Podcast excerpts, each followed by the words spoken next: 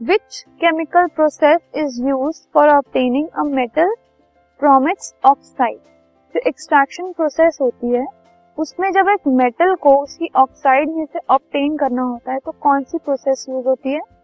तो process of reduction is use to extract metal from its oxide अगर कोई भी एक मेटल ऑक्साइड की फॉर्म में, उसको हमें एलिमेंट में कन्वर्ट करना है, या फिर उसका मेटल जो है प्योर मेटल उसमें से हमें एक्सट्रैक्ट करना है तो उसमें से उसका ऑक्साइड पार्ट हमें निकालना पड़ेगा।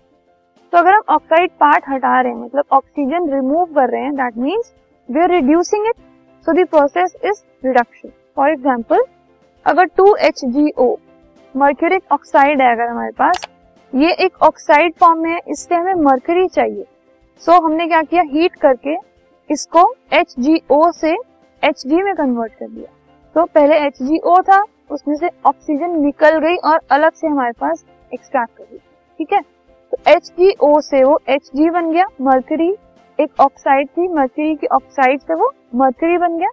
तो दैट मीन्स ऑक्सीजन रिमूव हुआ और इसमें एक रिडक्शन हुई और हमारे पास मर्करी मेटल अलग से कलेक्ट हो